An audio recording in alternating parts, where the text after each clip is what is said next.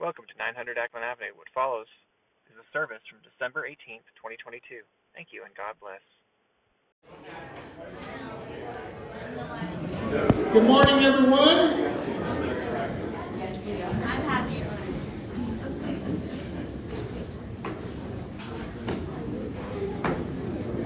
Welcome to Acklen. If you're visiting, thank you. And if you're here with family, friends for the holidays, that's even more special. We're going to have our uh, worship service, and after service, we have a little break for fellowship, donuts and coffee, and then we have Bible class for all ages. So uh, please stay with us. I'm going to be reading from Isaiah chapter 7, verses 10 through 16. I'm reading from the NIV. This is um, about King Ahaz, who's king of Judah. So Judah and Israel are uh, separated and at war. Ahaz is a bad king. And um, this is a really interesting pullout and uh, when Isaiah approaches him and God speaks to him through Isaiah, starting in verse 10. Again, the Lord spoke to Ahaz Ask the Lord your God for a sign, whether in the deepest depths or in the highest heights. But Ahaz said, I will not ask. I will not put the Lord to the test. Then Isaiah said, Hear now, your house of David. Is it not enough to try the patience of men? Will you try the patience of my God also? Therefore, the Lord himself will give you a sign. The virgin will be with the child and will give birth to a son, and will call him Emmanuel and he will eat curds and honey when he knows enough to reject the wrong and choose the right. But before the boy knows enough to reject the wrong and choose the right, the land of the two kings you dread will be laid waste. Shall we pray? Father in heaven, thank you so much for this congregation, for our brothers and sisters who are united in Christ, our one and only Savior and your Son. Be with us as we praise your name and lift up our voices to you and rejoice that through Jesus Christ we are saved and we do look forward to being with you in heaven someday. It's in Jesus we pray. Amen.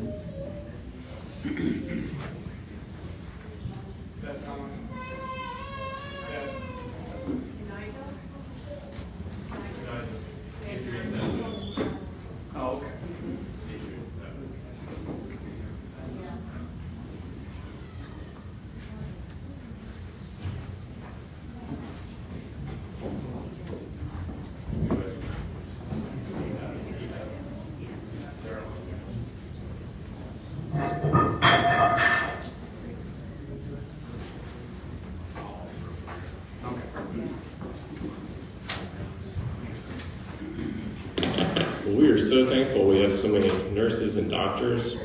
Adrian, who we've known for a while, is having an episode, and we're just going to have a prayer here and pause that God's presence would be among us, that God would bless us, that God would be with Adrian at this time. Let's pray together. Lord God, we ask that you send your Holy Spirit and your healing power, that you be with our brother Adrian, that you bring him health, that you bring him guidance, that you bring healing. Lord, we ask for your divine healing at this time, that you bring in peace, and that you bring us comfort. Lord, that we be a people that look out for others and encourage others. Lord, may your will be done in all things. May we have your heart for all people in all things. And through Christ we pray. Amen.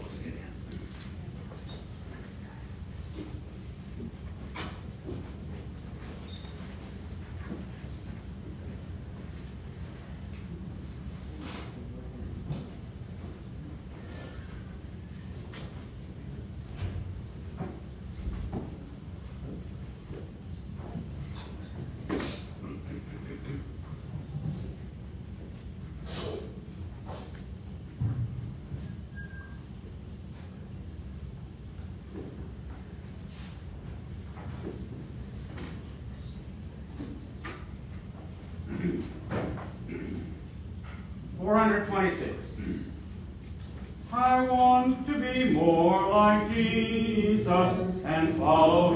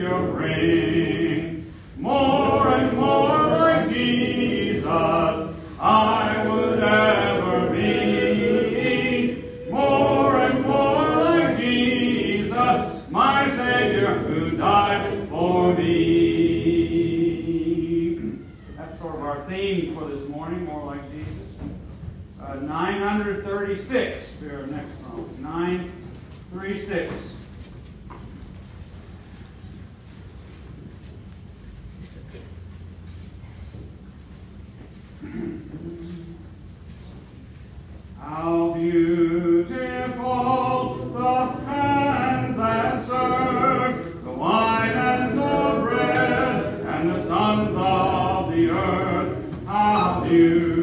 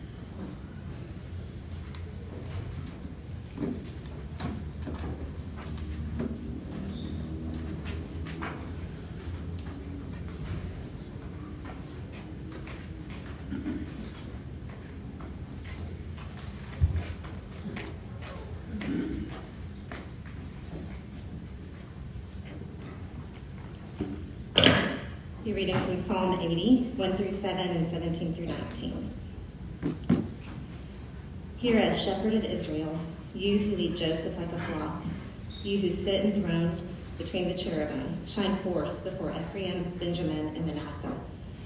Awaken your might, come and save us. Restore us, O God.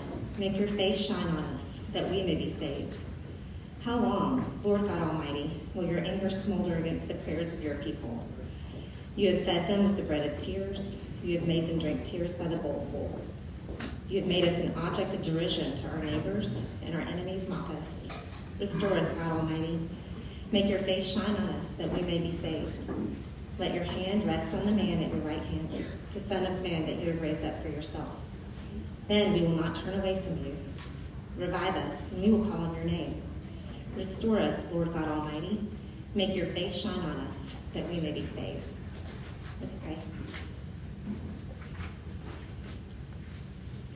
Lord, in this season of Advent, we're especially aware of the contrast between dark and light. The short days of this time of year amplify the pain and the suffering around us. But the lights of Advent remind us that you are with us. Shine on us, Lord, and help us to share that light with those around us. Um, God, we pray especially for Adrian right now that you would bring him healing, comfort, and peace.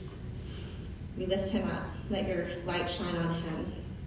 Be with those who are sick or in pain or in recovery. Um, we pray for the Myricks and their family in the mourning of their cousin. We pray for Shelley's friend Helena. We pray for our friends in cancer treatment, for Leanne, for Brett, for Pam, Robert, Jane, Ed, Aiden, and Debbie. We ask that you comfort Zora in her surgery tomorrow, be with her, bring her swift healing, give her peace. And we pray your continued blessing and recovery over Christy, Stina, Chuck Hickman, and Jason Agu. God, we think of our missionaries who are um, sacrificing so much to be lights in this world. We pray for Jason and Emily Miller and their children. We pray for Lindsay Creeks. We pray for Manuel Verdoma and for Hiawatha, Byron, and Susanna. God be with us, bring us healing. In Jesus we pray. Amen.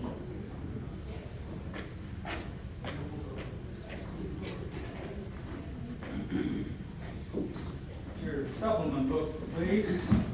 74.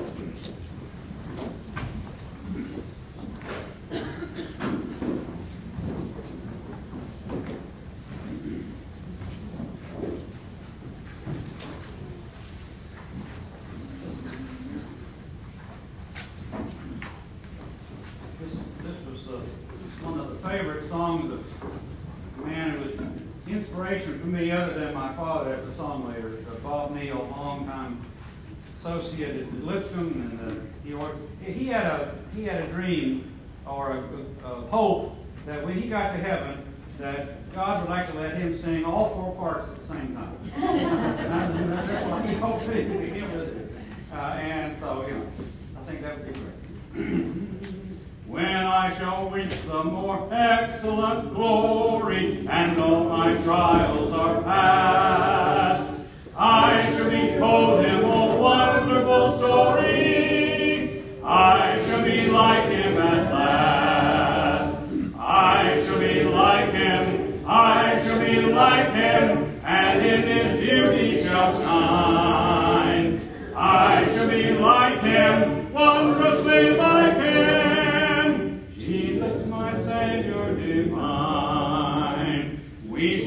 wait till the glorious dawning breaks on the vision so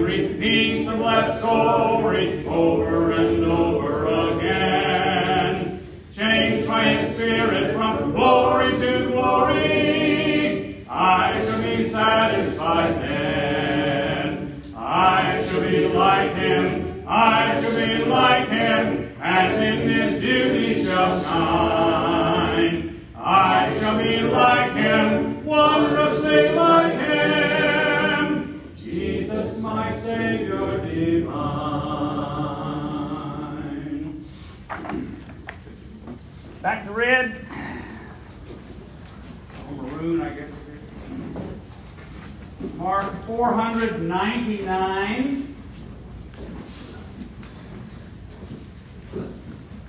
499 after the lesson.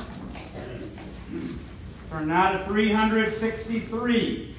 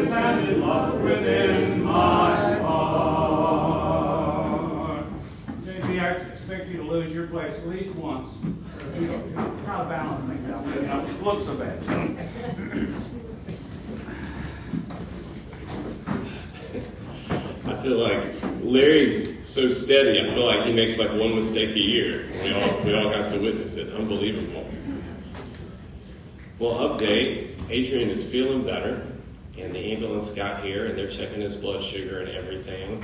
But answered prayer. He's he's doing better, and thank you all the nurses and doctors that got up to, to check on him. Kids, I know that's a little scary, maybe a little, chaotic, but um, but that's just how things go sometimes. Everybody handled that well. We're just so, so grateful for that. Okay, uh, we're in the fourth week of Advent. Advent simply means arrival, coming. It's a sense of anticipation.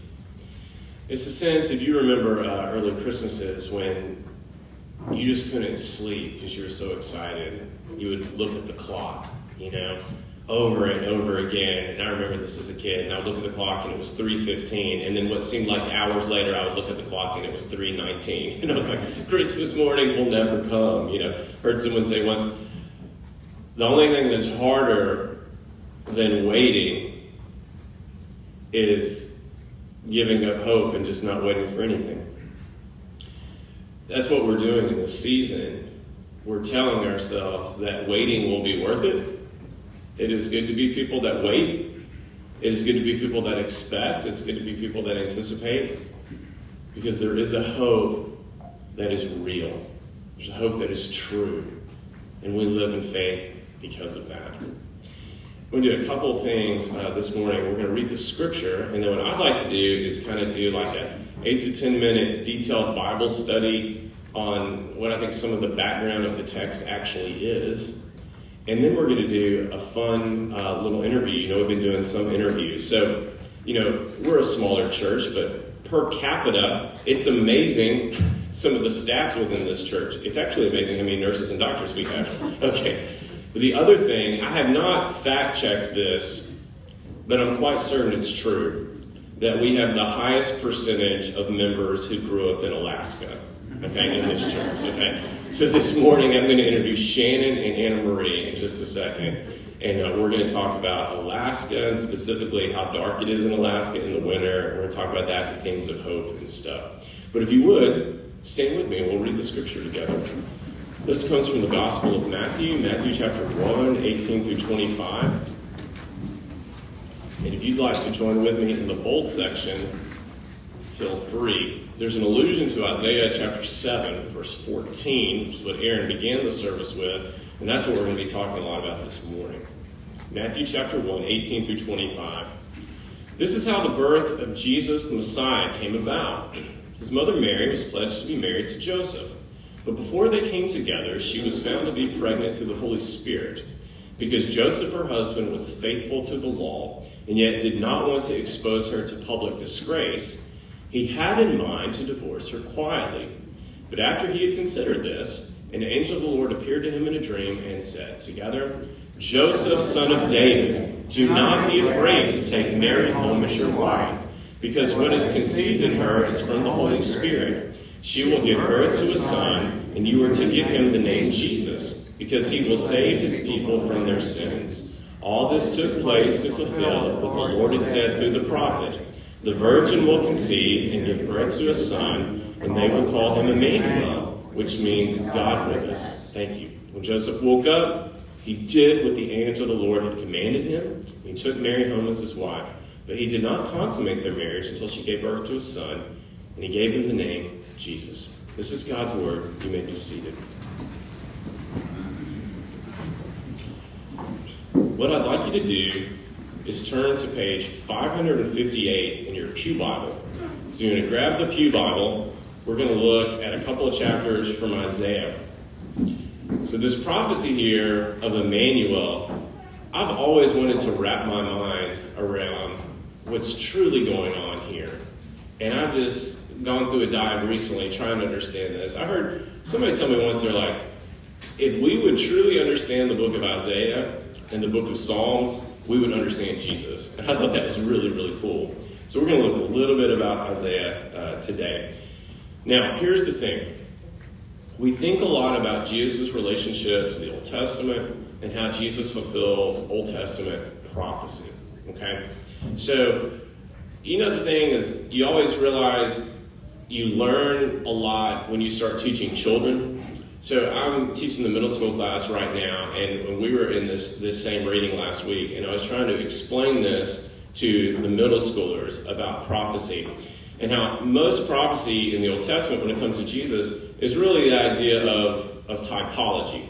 Okay, like there's a type or an archetype that is set up, and then Jesus fulfills it and takes it to the next level. And I was trying to explain the idea of typology a lot of the middle schoolers are doing what you're doing right now. You're like, I don't know what you're talking about. This doesn't make sense to me. Okay. So one of the more insightful kids like, oh, are you just talking about patterns? And I was like, yes, thank you. That's what I'm trying to talk about. Okay. A pattern is set up and then fulfilled. Okay. So easiest pattern we see here in this reading from Matthew chapter 1 before we get to Isaiah is they come to him and they say, you're going to name this boy Jesus.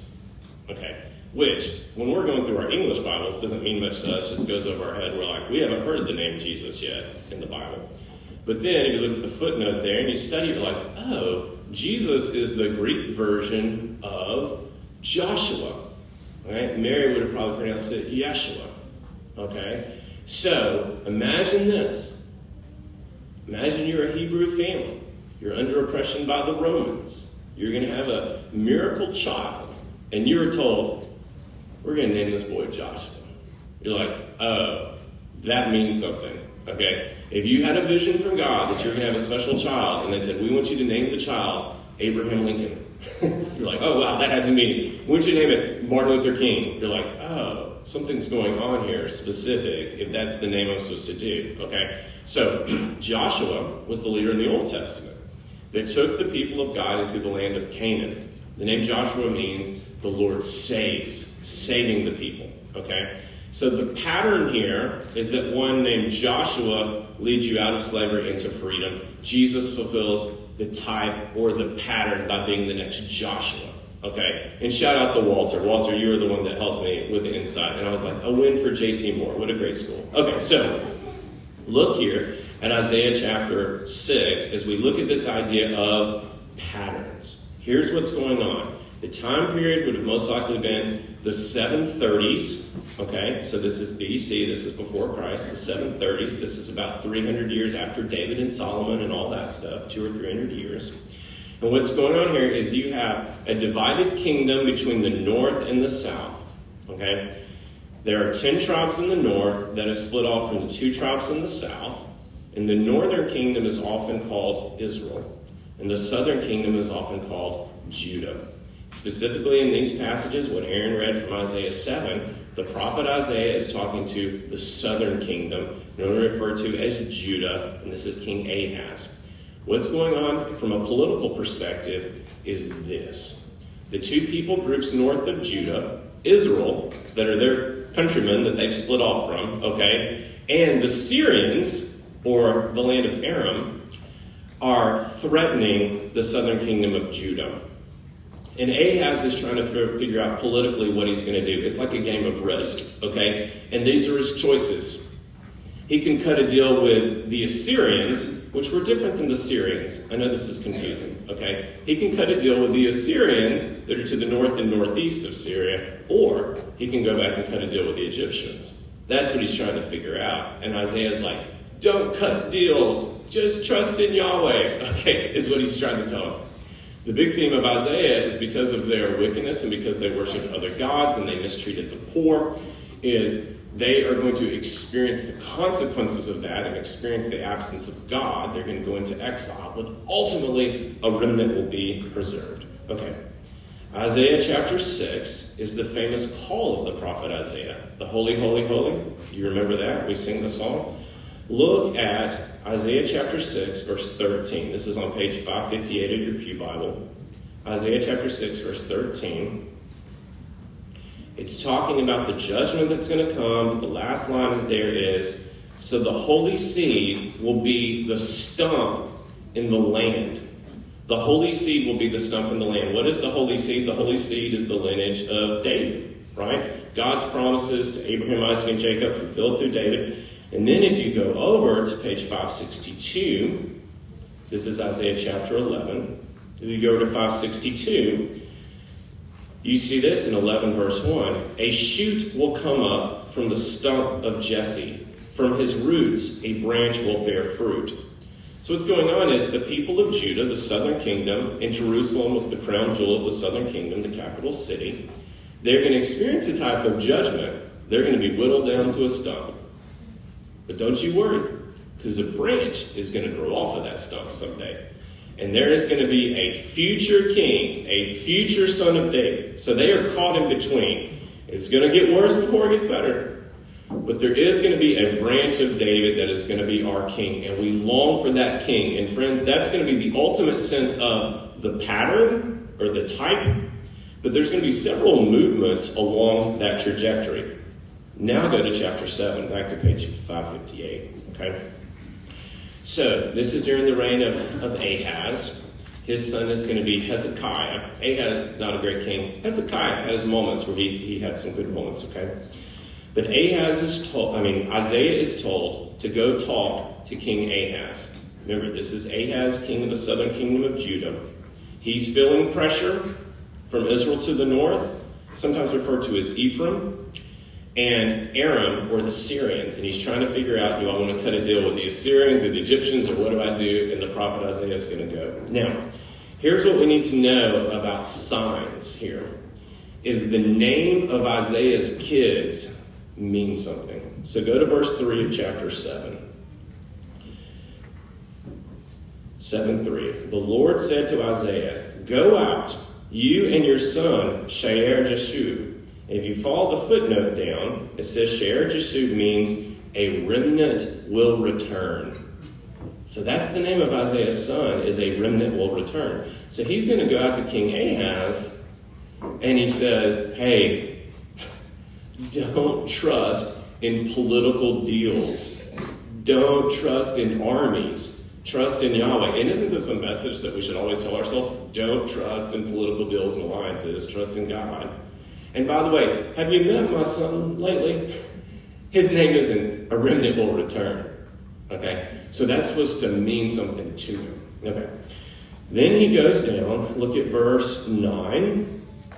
If you do not stand firm in your faith, this is the latter part of verse 9. If you do not stand firm in your faith, you will not stand at all. So the message of this is stand firm, trust Yahweh. Now, he's going to give him a sign. He's going to give him a sign that the hope is real and that he should trust. And the sign is going to be a child. Now, notice how often in the Bible that a sign of hope is a child. Remember, Sarah's told she's going to have a boy named Isaac. Hannah prays for a son, and she has Samuel. Elizabeth and Zachariah have John the Baptist. Okay? This is another pattern that keeps going on over and over again. So it should be no surprise that when God comes to earth, it's this amazing pregnancy. Okay? So, verse 14. Okay? This is going to be the sign. The Lord Himself will give you a sign the virgin will conceive and give birth to a son, and will call him Emmanuel. And Emmanuel means God with us. Now, the word there, virgin, is the Hebrew word alma. So it refers to a woman that is young and has not been married and has not had a marriage consummated, has not had a child. Okay, that's what alma means. Okay? Notice what is peculiar thing is going to happen to the son, verse 15. He will be eating curds and honey when he knows enough to reject the wrong and choose the right.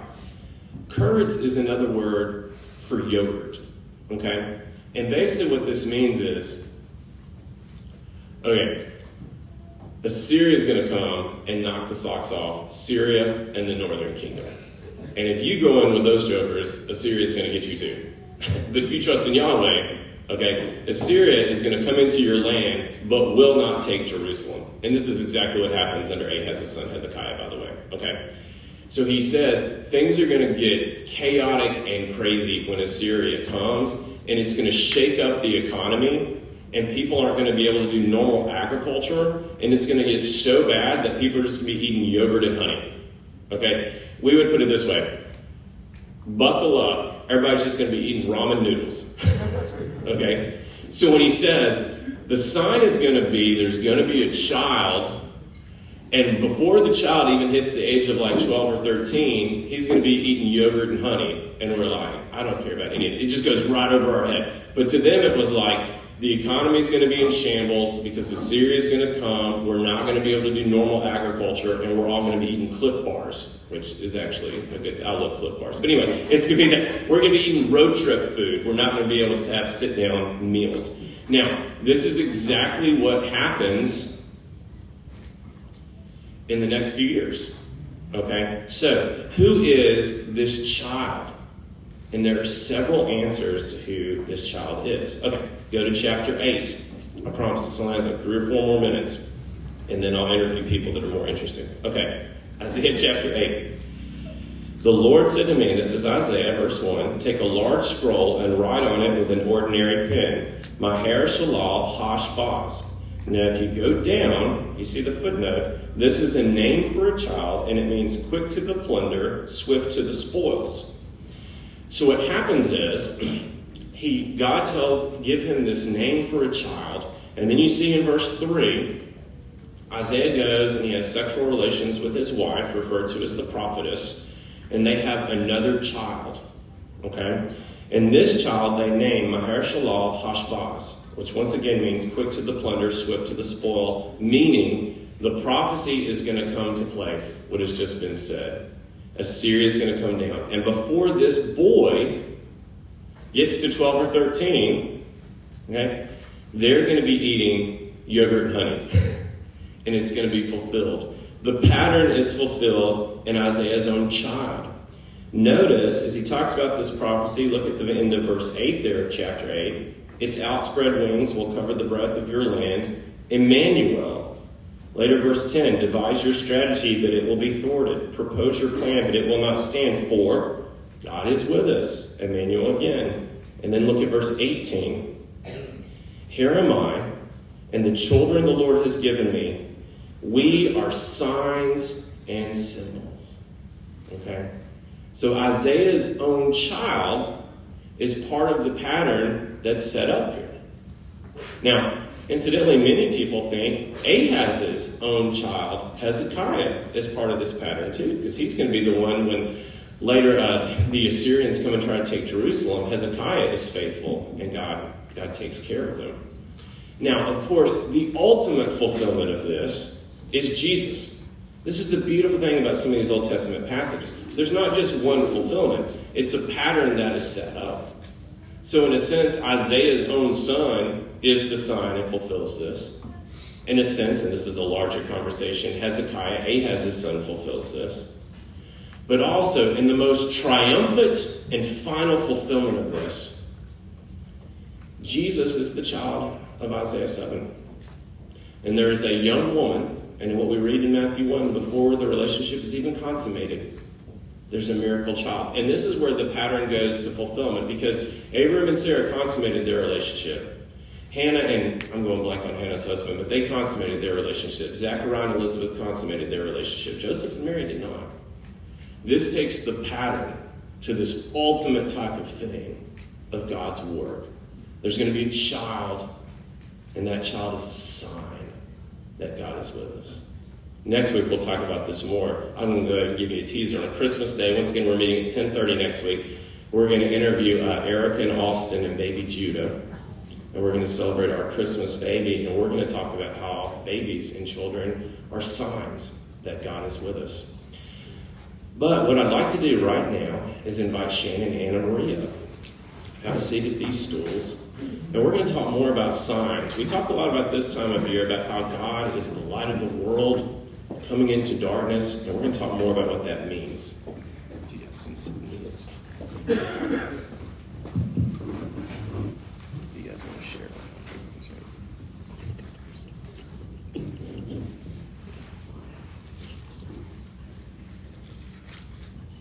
I'm so grateful for them uh, doing this. And this was on short notice uh, earlier this week, so I really appreciate it. So, how great is it? Once again, we have two people from our church that grew up in Alaska. Did you guys hang out in Alaska? Did you know each other? No, but we, we, we went to the same church at different times. Yeah. Really? I was ba- we were baptized in the same church. You were baptized in the same no, church? sorry, we were baptized in the same church. Okay. Yeah, just we didn't know each other then. That's trivia. I didn't even know. Okay, first question. Got a couple questions here. You guys can just rotate back and forth. Can you describe how much sunlight Alaska receives in winter compared to summer? Just walk us through what's going on there. Actually, looked up the numbers. Yes. Um, in December 21st, which is the darkest day, which I, I always noticed, you know, like you're, you're anticipating the darkest day, is about five and a half hours of daylight. Um, so you go to work in the dark and you come home in the dark. Um, and then in the summer, it's about 19 and a half hours of daylight but it's never really dark. Hmm. Um, that's, I mean, you could go tent camping, and if you didn't have a flashlight, you, you know, your world would be fine. Um, so, yeah. Um, and one thing too, the news would do so starting like December 22nd is they start counting how many minutes you're gaining, and then June 21st they start counting how many you're losing, and of course you lose it faster than you gain it. So, kind of a unique thing to Alaska. And one other thing, so we're from Anchorage, which if you look at a map, there's like a U shape at the bottom. And remember, it's the biggest state. It's three times bigger than Texas. No offense to you Texans.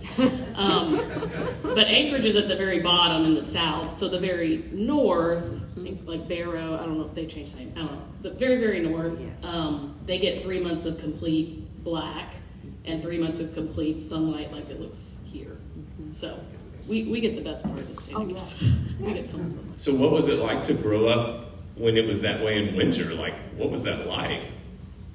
Well, it, it sounds like a big deal, but it's like the humidity here in the summer. If you grew up in it, it just was.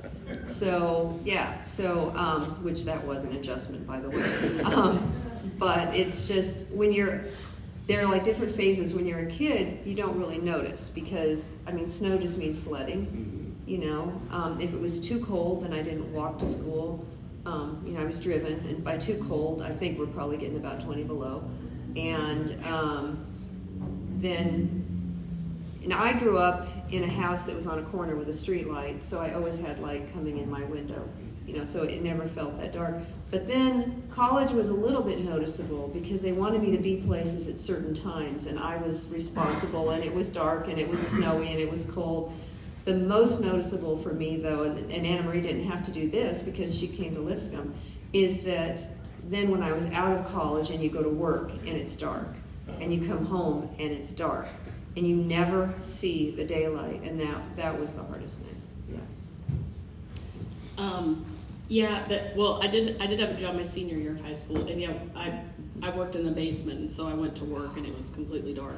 Went in the basement, didn't see any light unless I went upstairs, and then it was dark. And my mom still talks about it's, it's just hard to go when there's no sunlight. So, but like Shannon said, I was thinking about this question. I'm like, if that's just that was our life. It's like here when it's 110 degrees, you just stay inside. It's like there. If it's really cold, you just stay inside. So. Well, that was my next question is is how do people adapt to that? Are there like tricks of the trade that only Alaskans would know? Like how are we going to get through the cold and the lack of light and like how do we get through it? Well, the cold isn't really any different than uh, if you lived in Minneapolis or something Okay. like that. You know, it would that would be similar. Um, we just specialize in the darkness in the winter. But to me, it's around Christmas.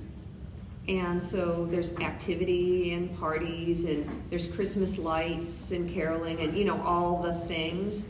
And so to me that always helped me get through the first part of it. And then like Anne Marie said, you know how many minutes are being added, like starting you know in January, and it's just it, it's very hopeful. You know, you just you know this is flipping around. Um, in the summer when they start telling you what you're losing, not so much. Um, yeah, when I was thinking, you'd ask like, how do you cope with it? And one thing that's different, I think, about Alaska versus like a Minneapolis or upstate New York or somewhere like that. Also, I would say sometimes more extreme winters really Yeah.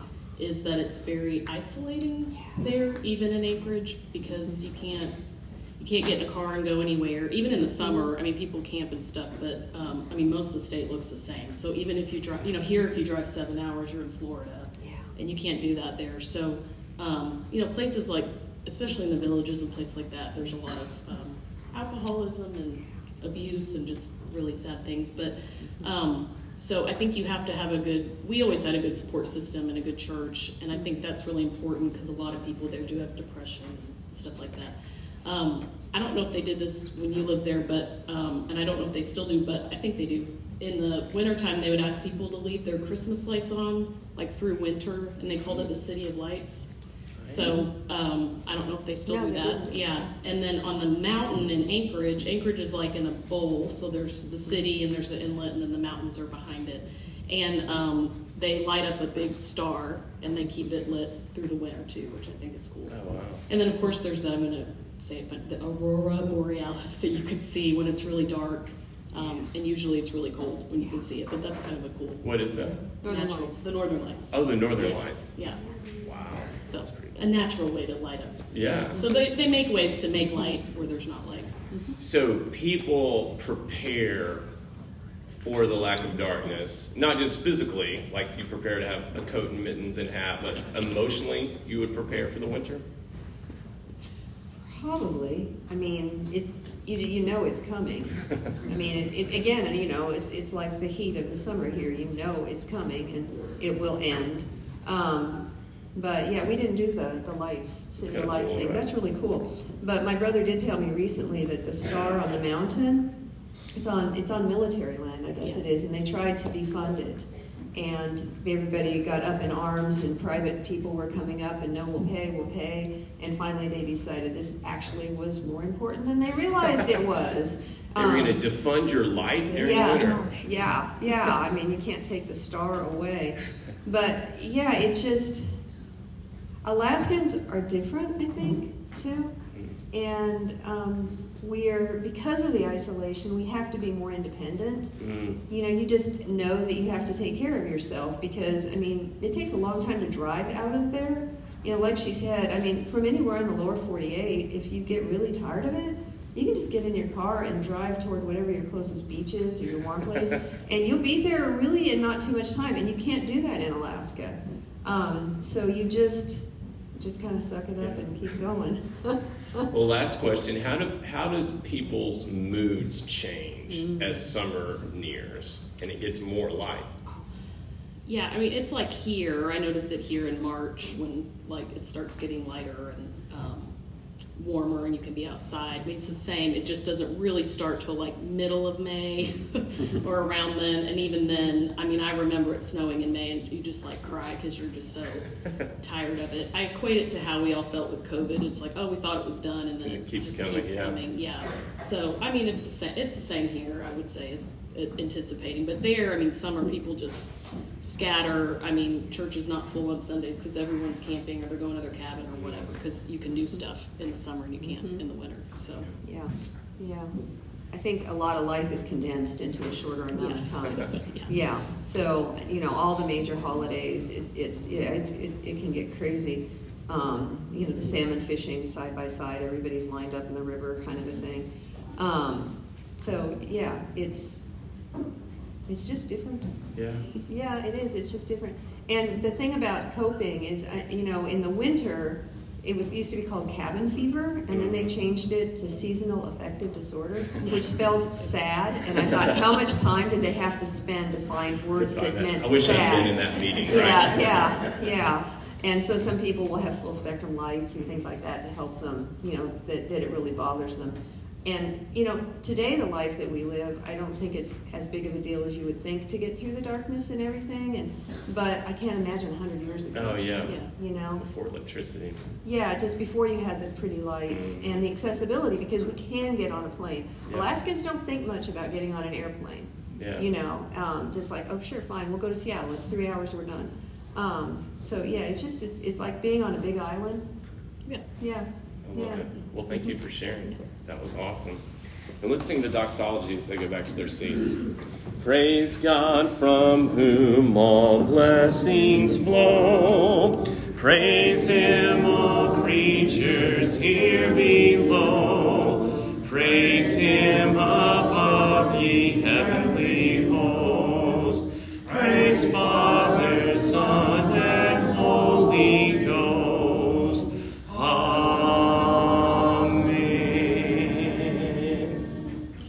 this Wednesday is the shortest day of the year, but that means on Thursday we'll get a little bit of time, and it'll keep going. There's a beautiful passage in Scripture where it says, Friends, our salvation is nearer now than when we first believed. Our hope is real, and our hope is true. And in this season, we celebrate that there is an arrival coming, and we expect it because we know it's true. So let us await together. Let's stand together and sing. Oh, to be like thee, blessed Redeemer, this is my constant longing and prayer. Let not forfeit all of our treasures, Jesus, thy perfect likeness to wear. Oh, to be like thee, oh, to be like thee, blessed Redeemer, as thou art. Come in thy sweetness, come in thy fullness, set thine own image deep on my heart. Oh, to be like thee, full of compassion, loving, forgiving, tender, and kind, helping the helpless, cheering the fainting, seeking the wandering sinner to find.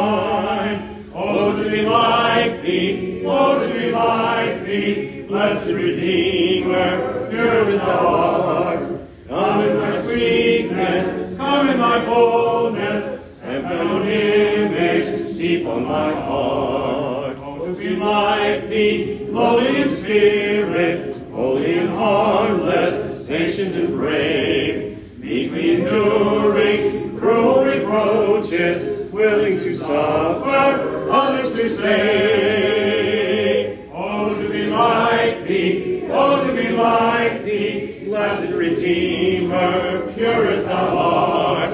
Come in thy sweetness, come in thy fullness, stamp thine own image deep on my heart. Oh, to be like thee, Lord, I am coming, now to receive the anointing divine. All that I am and have I am bringing, Lord, from this moment all shall be thine. To be like thee, oh, to be like thee, blessed Redeemer, pure as thou art. Come in thy sweetness, come in thy fullness, stamp thine own image deep on my heart.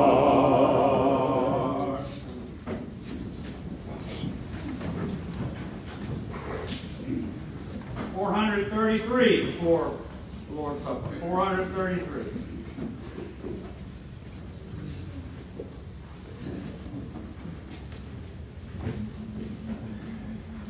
My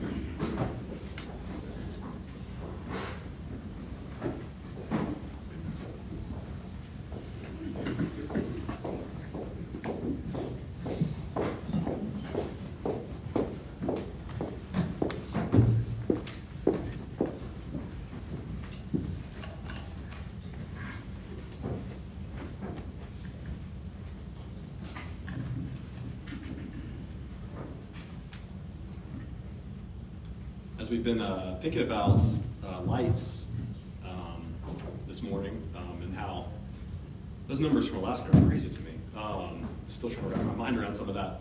Um, I was thinking about the last time that Erica and I went camping in Colorado, and we were woefully unprepared. Um, we had some friends who invited us to go car camping, so not a huge, you know, big sort of crazy Colorado experience.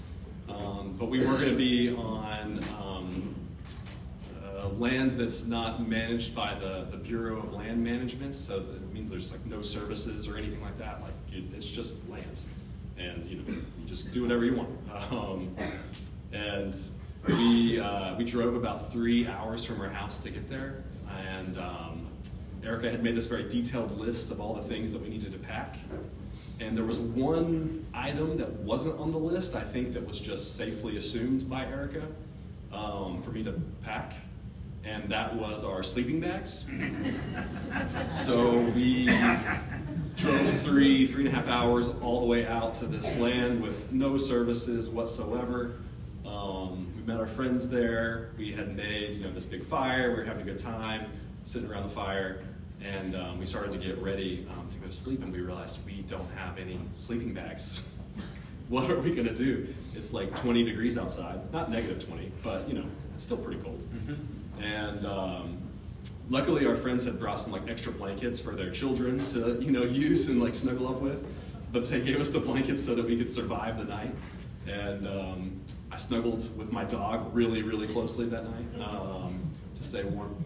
And um, anyway, all that to say, I, I, think a lot about when we come to the table, um, we think about all the things that God has given us that we don't even anticipate. We think about all the things that our friends in our life, our family in our life has given us that, that we never expected. Um, and this is a great time um, in this season to remember um, that even though things are hard and you might find yourself in situations where you're like, how am I going to get through this? A lot of times there are things that have been given to us that, that we never anticipated. Um, and those are the moments that we have uh, that I think mm, uh, force us to depend more on God and more on others every single day. Um, so as we um, uh, come to the table this morning, let's pray together. God, we thank you so much for this morning, and we thank you for this bread, which represents the body of Christ. Um, God, help us to be uh, the body of Christ for others every day and help us to receive the body of Christ from others every day. We pray all this through Christ. Amen.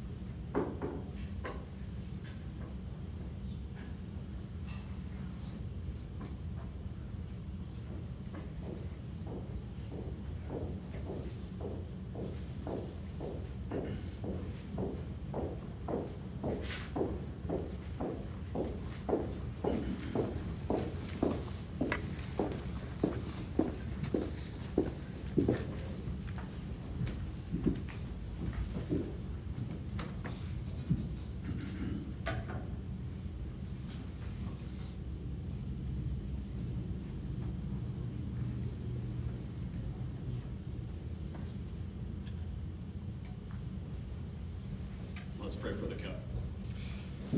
God, we thank you so much for this cup, which represents uh, the blood of Christ that was shed for us. God, we, we pray that we would um, look for ways um, in which we might um, give to others and sacrifice for them in meaningful ways this week.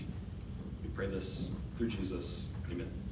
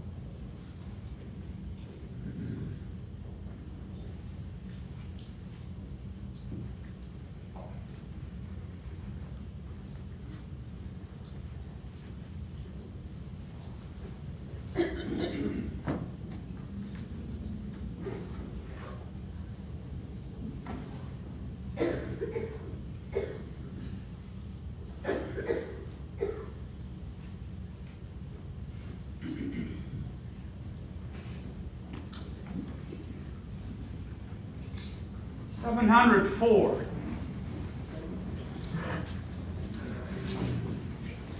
Seven oh four. We've sung this before, but it's been quite some time. This is a little different song, but I think it fits what we talked about today.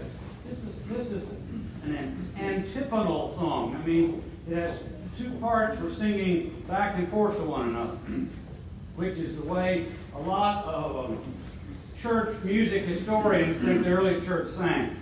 Uh, before they had four-part harmony and things like that, they would sing one part and someone else would respond. And so the way we'll sing this is this side of the audience will sing the first line.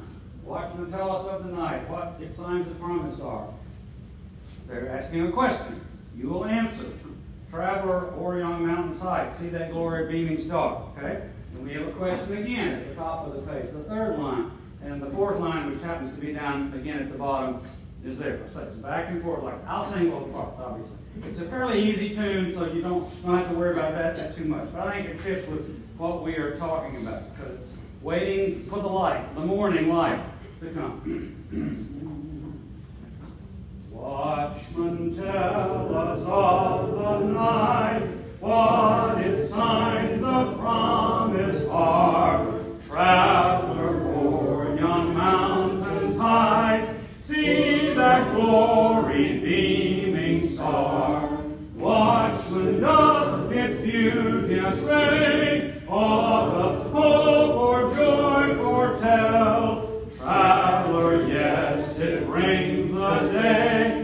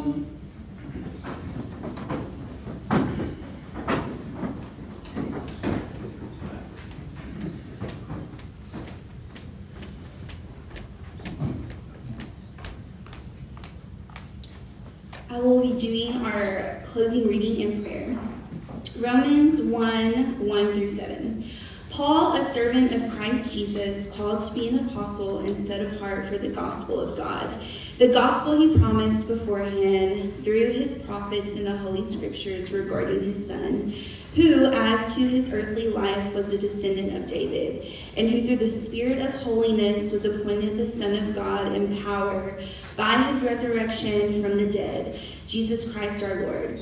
Through him we receive grace and apostleship to call all the Gentiles to the obedience that comes from faith for his name's sake. And you also are among those Gentiles who are called to belong to Jesus Christ. To all in Rome who are loved by God and called to be his holy people. Grace and peace to you from God our Father and from the Lord Jesus Christ. Please pray with me. Father in heaven, thank you so much for letting us be together today in this place and help us to have a joyful season celebrating your Son and celebrating our life and our families in the world. Help us to cling to your light, especially in moments of darkness, in moments of confusion, in moments of pain. Please help us find you in all of our journeys through our weeks and our days and our months and our years. And help us to love you and honor you through our life and through our works and through our friendships and through our relationships. And help us to cling to your light always. And help us to find the gifts that you have given us here on this earth and help us be gifts to people through our journeys and help us to see you and find you and seek you in all the things. Amen. I am now doing the um, announcements. Welcome. Glad you're here.